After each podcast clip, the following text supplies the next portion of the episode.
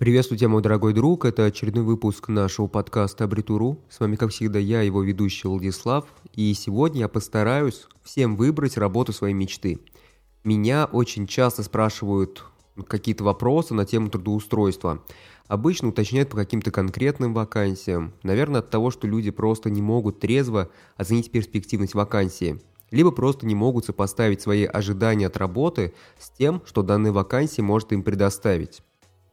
И вот чтобы не писать текст каждый раз, поясняя там про ту или иную вакансию в конкретике, я решил записать данный выпуск подкаста, чтобы каждый просто смог его прослушать и оценить предоставленную ему вакансию на предмет эффективности и вообще в целом вот насколько эта вакансия ему подходит и соответствует его ожиданиям. Если обобщить, то для меня существует всего три весомых критерия, которые стоит в первую очередь использовать для оценки вакансий – но для себя я выделил еще 4 приятных бонуса, которые тоже важны. Но если уж с базовыми э, критериями все в порядке, то, пожалуй, там можно было бы потерпеть. Итак, я их перечислю, чтобы после уже перейти к разъяснению каждого пункта отдельно. Итак, пункт первый – это близость сферы деятельности к вашим увлечениям. Пункт второй – это размер оплаты вашего труда. Пункт третий – это возможные перспективы роста. Пункт четвертый – это время в дороге до вашего рабочего места. Пункт пятый – это общий комфорт вашего рабочего места.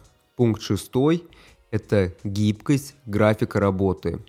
И последний, пункт номер семь – это коллектив. И вот теперь, когда я зачитал все это, я сразу хочу сказать о том, что места в списке могут меняться в зависимости от жизненной ситуации – но они всегда имеют место быть. Сам по себе этот список довольно универсален. Попробую дать расшифровку и обоснование по каждому озвученному пункту. Кстати, всех оптимистов, которые в стиле «не хочу работать, хочу горы золота», я сразу предупреждаю, что если вы мечтаете о той работе, где не нужно много работать, то пункты 2 и 3 из моего списка с этим желанием вообще никак не совместимы. Если только вы не идете устраиваться в компанию, где собственником является ваш батя. Если вы устраиваетесь на своего батю, то, пожалуй, да, такое вполне может быть. Вы будете работать мало и вполне неплохо получать, потому что батя вам так будет выдавать карманные деньги. А во всех остальных случаях помните, помните о том, что для продвижения, как э, по карьерной лестнице, так и для финансового продвижения, придется очень и очень много работать. Итак, вот мы добрались до самых пунктов и начну, соответственно, с того же, который был первым. Близость сферы деятельности к вашим увлечениям. Я вот, например, всегда увлекался созданием сайтов, ведением блогов, педагогикой, и в целом я даже когда-то работал педагогом, и мне это нравилось. Но в силу важности для меня размера оплаты труда, она должна соответствовать моим потребностям и моим расходам, скорее всего, я и покинул эту сферу, и в ближайшее время я туда точно не планирую возвращаться. Но если при выборе работы ориентироваться исключительно на оплату труда, то это прям самый провальный вариант. Если человек во главе всего ставит только деньги, то он не сможет добиться настоящего успеха. Большинство моих успешных знакомых считают деньги важным фактором, но все их решения принимают с учетом не только вот этого фактора оплаты труда, но и их личных, нефинансовых интересов. Если вы нацелены стать когда-то одним из лучших специалистов в своей сфере, то необходимо понимать то, что для этого недостаточно просто ходить на работу, там отсиживать э, ежедневно по будням 8-9 часов и уходить домой. Лучшими из лучших становятся только в том случае, если эти люди воспринимают работу не как какую-то ежедневную обязанность, а как э, часть своей жизни, да, то есть это их стиль. И именно это делает э, жизнь этих людей более разнообразной и позволяет им открывать для себя что-то новое ежедневно, непосредственно в своем рабочем месте. И вот если обобщить вот все, что я сказал, да, то можно сказать очень емко и просто, что работа должна быть вам максимально интересной. Пункт второй – это размер оплаты труда. И, как мне кажется, тут более чем сразу все понятно. Вот я, например, как по мне, я неплохо зарабатываю. Для кого-то это будет казаться мелочью, кто-то скажет, что это много. Мне кажется, это просто неплохо и достаточно. Но сами по себе человеческие аппетиты, они вообще по сути безграничны. И вот в силу ненасытности многих людей и в силу разных потребностей, мне трудно говорить о каких-то конкретных цифрах. Но есть то, в чем я уверен на все 100%. Вообще невозможно получать удовольствие от работы и своей жизни, если ваш доход не позволяет вам закрыть с запасом все свои базовые потребности. Вы просто никогда не сможете физически эффективно работать, если в пятерочке вы будете отказываться от нужных продуктов просто потому, что сейчас на них нет никаких скидок.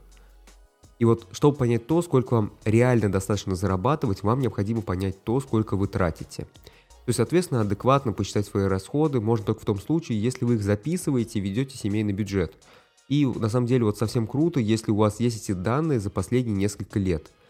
Если таких данных не имеете, то, наверное, будет достаточно собрать статистику по вашим расходам за последние там 3-4 месяца вашей стандартной жизни.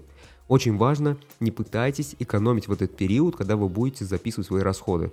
Просто делайте все как обычно и потом смотрите на цифры, которые получились. Например, когда я считал для себя, то мне было достаточно просто, потому что у меня были данные за прошлый год, а это был 2017 год, то, соответственно, у меня были данные за 2016 год.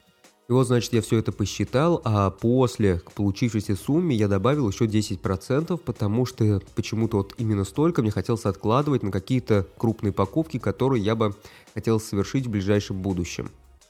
И вот сейчас, когда уже практически прошло более пяти лет, я вспоминаю этот день и понимаю, что тогда я с методом не прогадал, потому что вот именно получив доход близкий вот к этой посчитанной сумме, я почувствовал то, что я могу отказаться от подработок, которые мне не интересны и которые меня ну, так напрягают, да. И, соответственно, это мне позволило работать еще более эффективно на моей основной работе. И это здорово.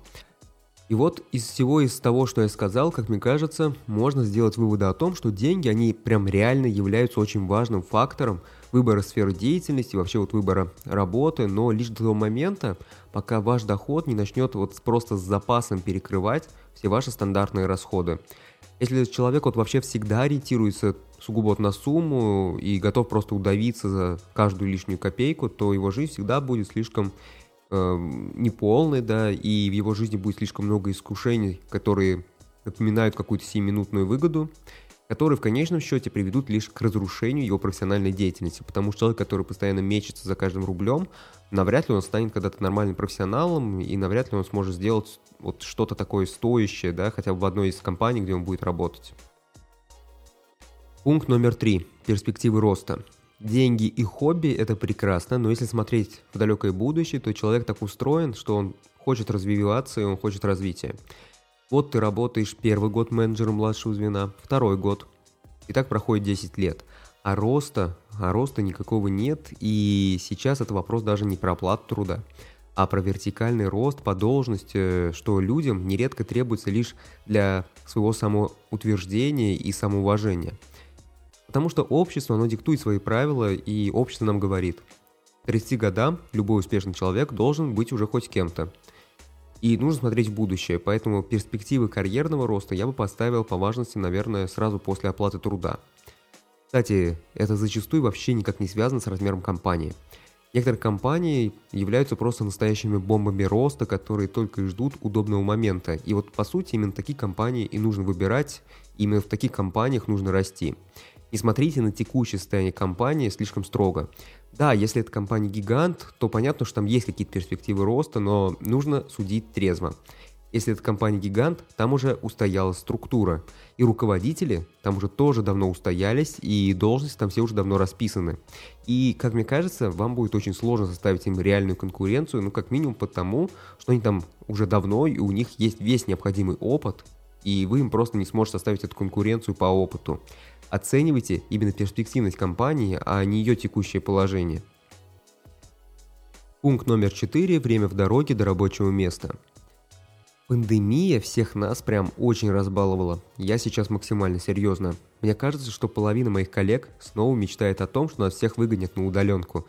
Они некоторые так просто мониторят эти графики вот, э, с заражениями и радуются каждый раз, когда они растут, потому что, наверное, э, ну, чувствуют, что назревает удаленка, и многим это реально понравилось. Я же вот весьма консервативен, я являюсь сторонником работы в офисе, потому что я уверен, что большинство людей просто не могут эффективно организовать свое рабочее место и время работы дома. Я даже с собой замечаю то, что моя эффективность, она просто падает ближе к нулю, когда я безвылазно работаю из дома и никуда не выхожу. Но При всем этом мне очень важно, чтобы я проводил в дороге до работы не более 30 минут. Совсем хорошо, если я до работы могу дойти, ну, минут э, за 20-40 пешком зимой. Это просто отлично, потому что я люблю гулять пешком, я не люблю общественный транспорт и не особо люблю такси. Поэтому вот это для меня было бы оптимально. Да, если вот э, с первыми тремя пунктами все отлично, то я могу вообще и в офисе заночевать при необходимости. Ну, либо найти жилье поближе к офису. Но если же речь идет о каких-то компромиссах, то я хотя бы не буду жить в дороге, и это будет делать жизнь мою хотя бы вот немножечко, но лучше. Если бы меня не бесили пробки и переполненный общественный транспорт, то, возможно, я бы мог в Москву переехать, да, э, если кого-то это не смущает, а возможно, есть и те люди, кому вообще вот прям это все нравится, да, кто-то просто кайфует, когда он бесцельно время в дороге проводит, то этот критерий вообще можно не учитывать. Пункт номер пять. Общий комфорт рабочего места.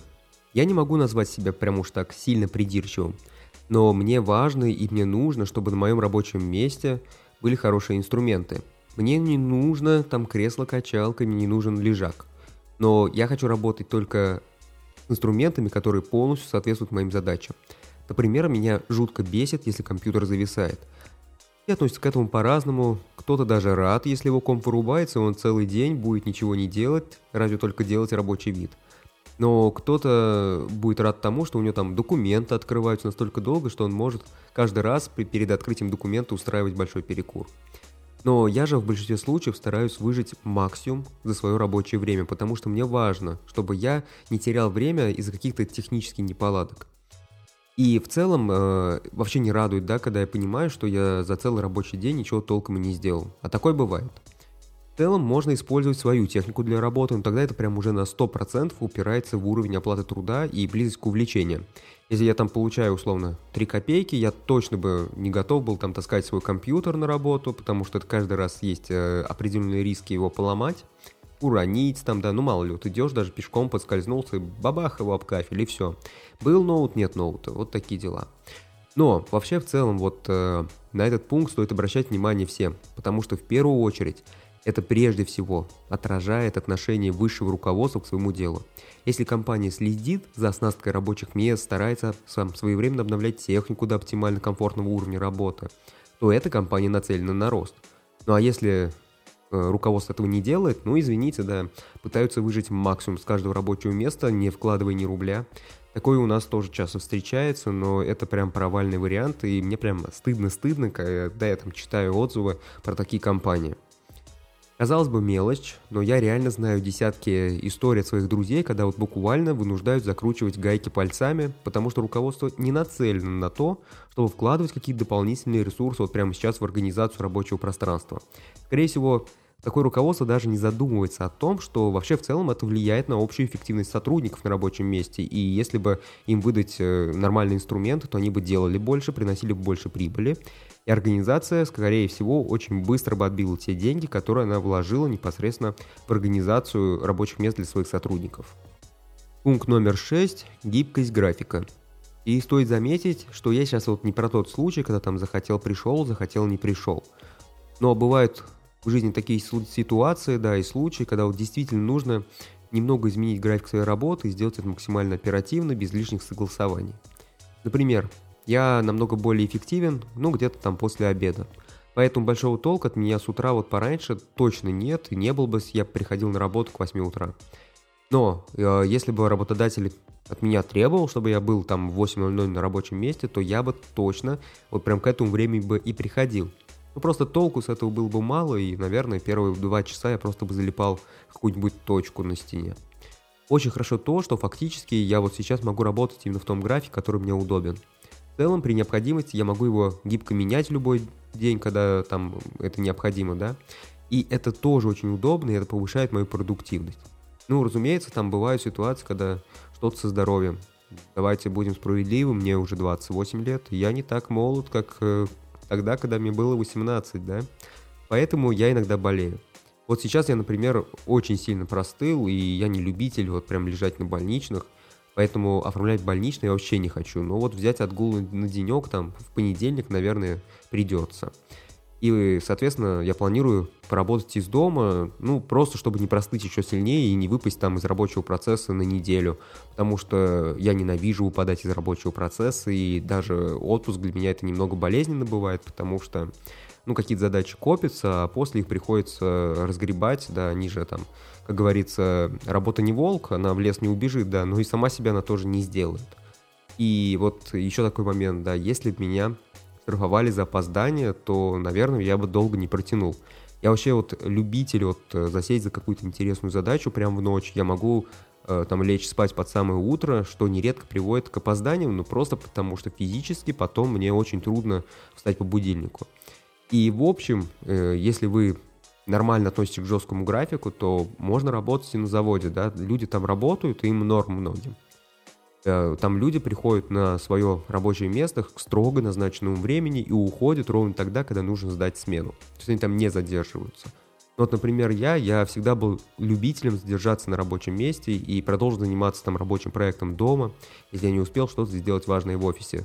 Поэтому тут уже каждый выбирает для себя, да, но стоит понимать, что если ты, э, ну, там, предположим, опаздываешь, ты должен это время отрабатывать э, после, да, не бывает такого, что ты там приходишь, условно, там, к 12, но уходишь вместе так же, там, как в 7, ну, как и все, да, в 6. Это неправильно.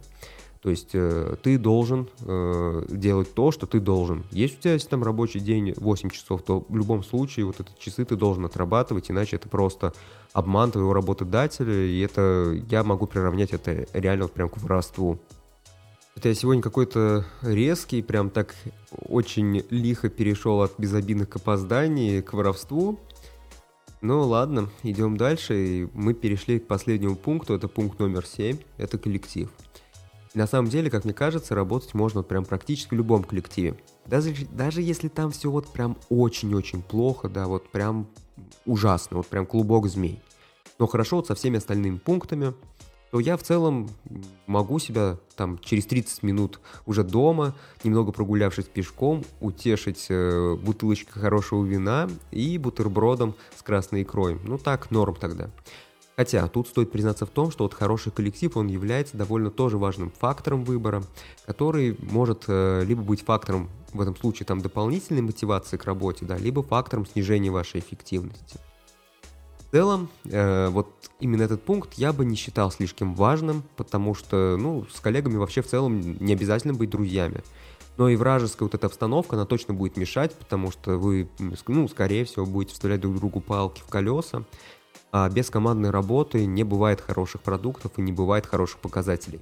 И это очень важно, и это очень прям уж так вот прям вот нужно учитывать, да, когда ты собираешься развивать какой-то продукт. Но тут, скорее всего, это уже нужно учитывать даже не сколько работнику, который устраивается на свое рабочее место, сколько работодателю. Хотя, конечно, если ты не особо стрессоустойчив, да, и ты вот очень близко воспринимаешь все эти конфликты, которые происходят вокруг тебя, то, наверное, не стоит э, устраиваться в такую э, компанию, если ты знаешь, что там достаточно такой токсичный коллектив, и ты знаешь, там друг другу подставляют постоянно. Таких компаний много, и они существуют, и там есть свои законы выживания.